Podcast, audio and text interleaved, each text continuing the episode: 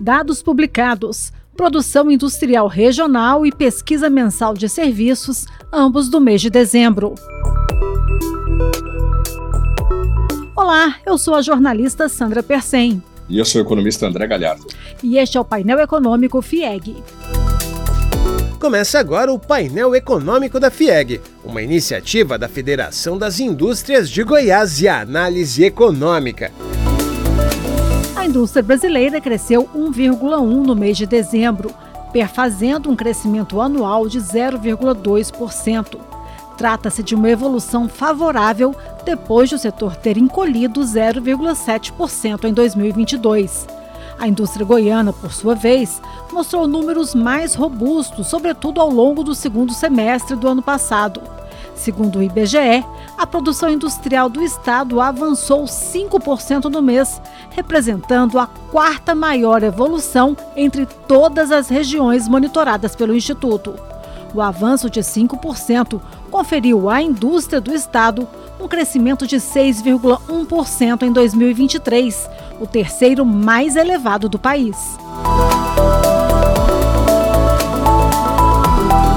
Contrariando a pesquisa mensal do comércio, o setor de serviços acompanhou a produção industrial e também mostrou expansão no último mês do ano passado.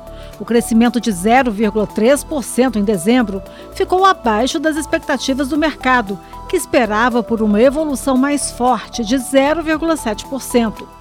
Com o resultado de dezembro, o setor acumulou alta de 2,3% em 2023.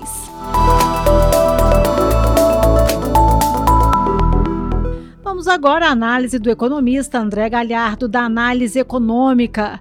André, com esse encerramento de ano favorável, crescem as apostas de um avanço mais forte da indústria em 2024? Olha, Sandra, eu acredito que sim. Não exatamente pelo comportamento favorável que a gente viu ao longo de 2023, mas pelas promessas que estão sendo postas sobre a mesa no começo de 2024. É o programa Nova Indústria Brasil, anunciado pelo governo em janeiro deste ano, dá uma, um fôlego né, necessário à indústria brasileira. É o fôlego que a gente precisa.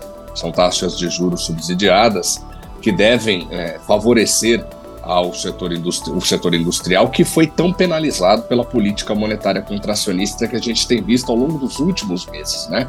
A taxa de juros básica do país continua muito elevada, a gente reconhece o esforço do Banco Central né, em reduzir a taxa de juros. Hoje a gente tem uma taxa menor, do que tínhamos no começo de 2023, mas ainda assim é uma taxa de 11,25% ao ano. Isso impactou fortemente a indústria nacional, que é, se comportou até bem, né? Dado que o setor, o mercado financeiro, né, o setor bancário não colaborou muito, né, ao longo de 2023, cresceu 0,2.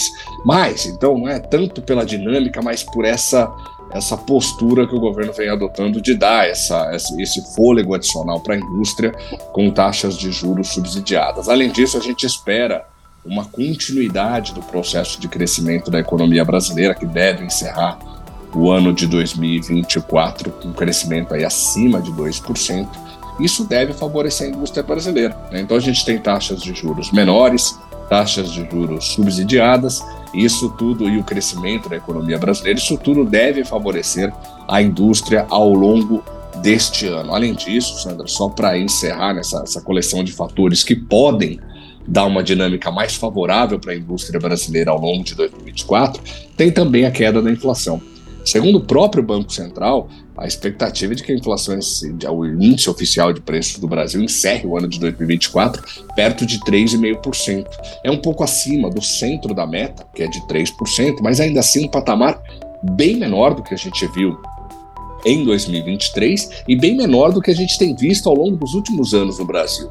Uma inflação de 3,5% é baixa para padrões brasileiros. Então, essa inflação mais baixa e a melhora do mercado de trabalho deve abrir espaço dentro do orçamento familiar para que as famílias voltem a consumir produtos de maior valor agregado. Então, eu acredito que uma dinâmica favorável, sobretudo da indústria produtora de bens é, de consumo duráveis, deve é, favorecer o setor e conferir um crescimento mais elevado ao longo de 2024.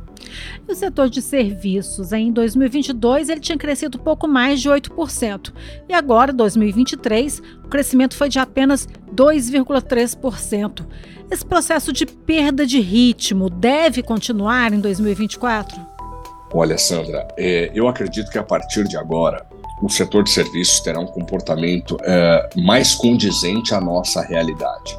Porque o setor de serviços não está habituado a crescer 8%, 10%, como vinha sendo.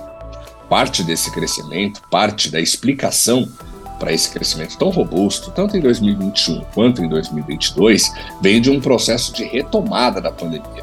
Cabe lembrar aqui que o setor de serviços foi um dos setores mais penalizados pelas restrições sanitárias que foram aplicadas né, no âmbito da, da tentativa de controle da pandemia.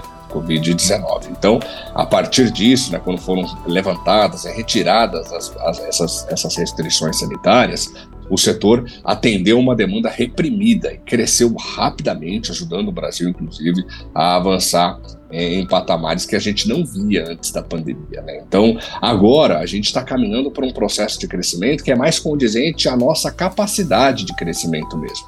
Antes da pandemia, o setor crescia 2%, 1,5%, é, às vezes menos do que isso. A gente teve é, ano antes da pandemia em que o setor mostrou contração anual.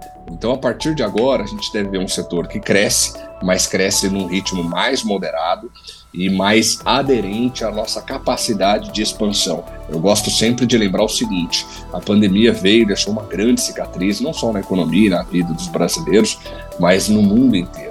Né? Mas antes disso, a gente tinha as nossas próprias dificuldades. Depois da super crise que nós tivemos em 2015 e 2016, o Brasil cresceu é, de modo é, muito uh, vagaroso, né? E ainda assim, com ampla ajuda do Estado, em 2017, 2018 e 2019, a gente cresceu ali em torno entre 1,2% e 1,8%, com destaque para 2019, que apontou para baixo, mesmo com liberação de FGTS, mesmo com a ajuda da agropecuária, é, e, e tudo isso mostra a dificuldade do Brasil em crescer num ritmo mais acelerado. Com tudo isso posto, é, Sandra, eu acredito que o setor de serviços não é que ele vai enfrentar uma crise, nada disso, mas acho que ele vai crescer num ritmo mais moderado. A boa notícia é que a indústria deve ser favorecida né, por essa queda da taxa de juros, por esse apoio do governo que a gente reconhece deve vir mais né, para que a gente enfrente os desafios, mas ainda assim é um passo na direção certa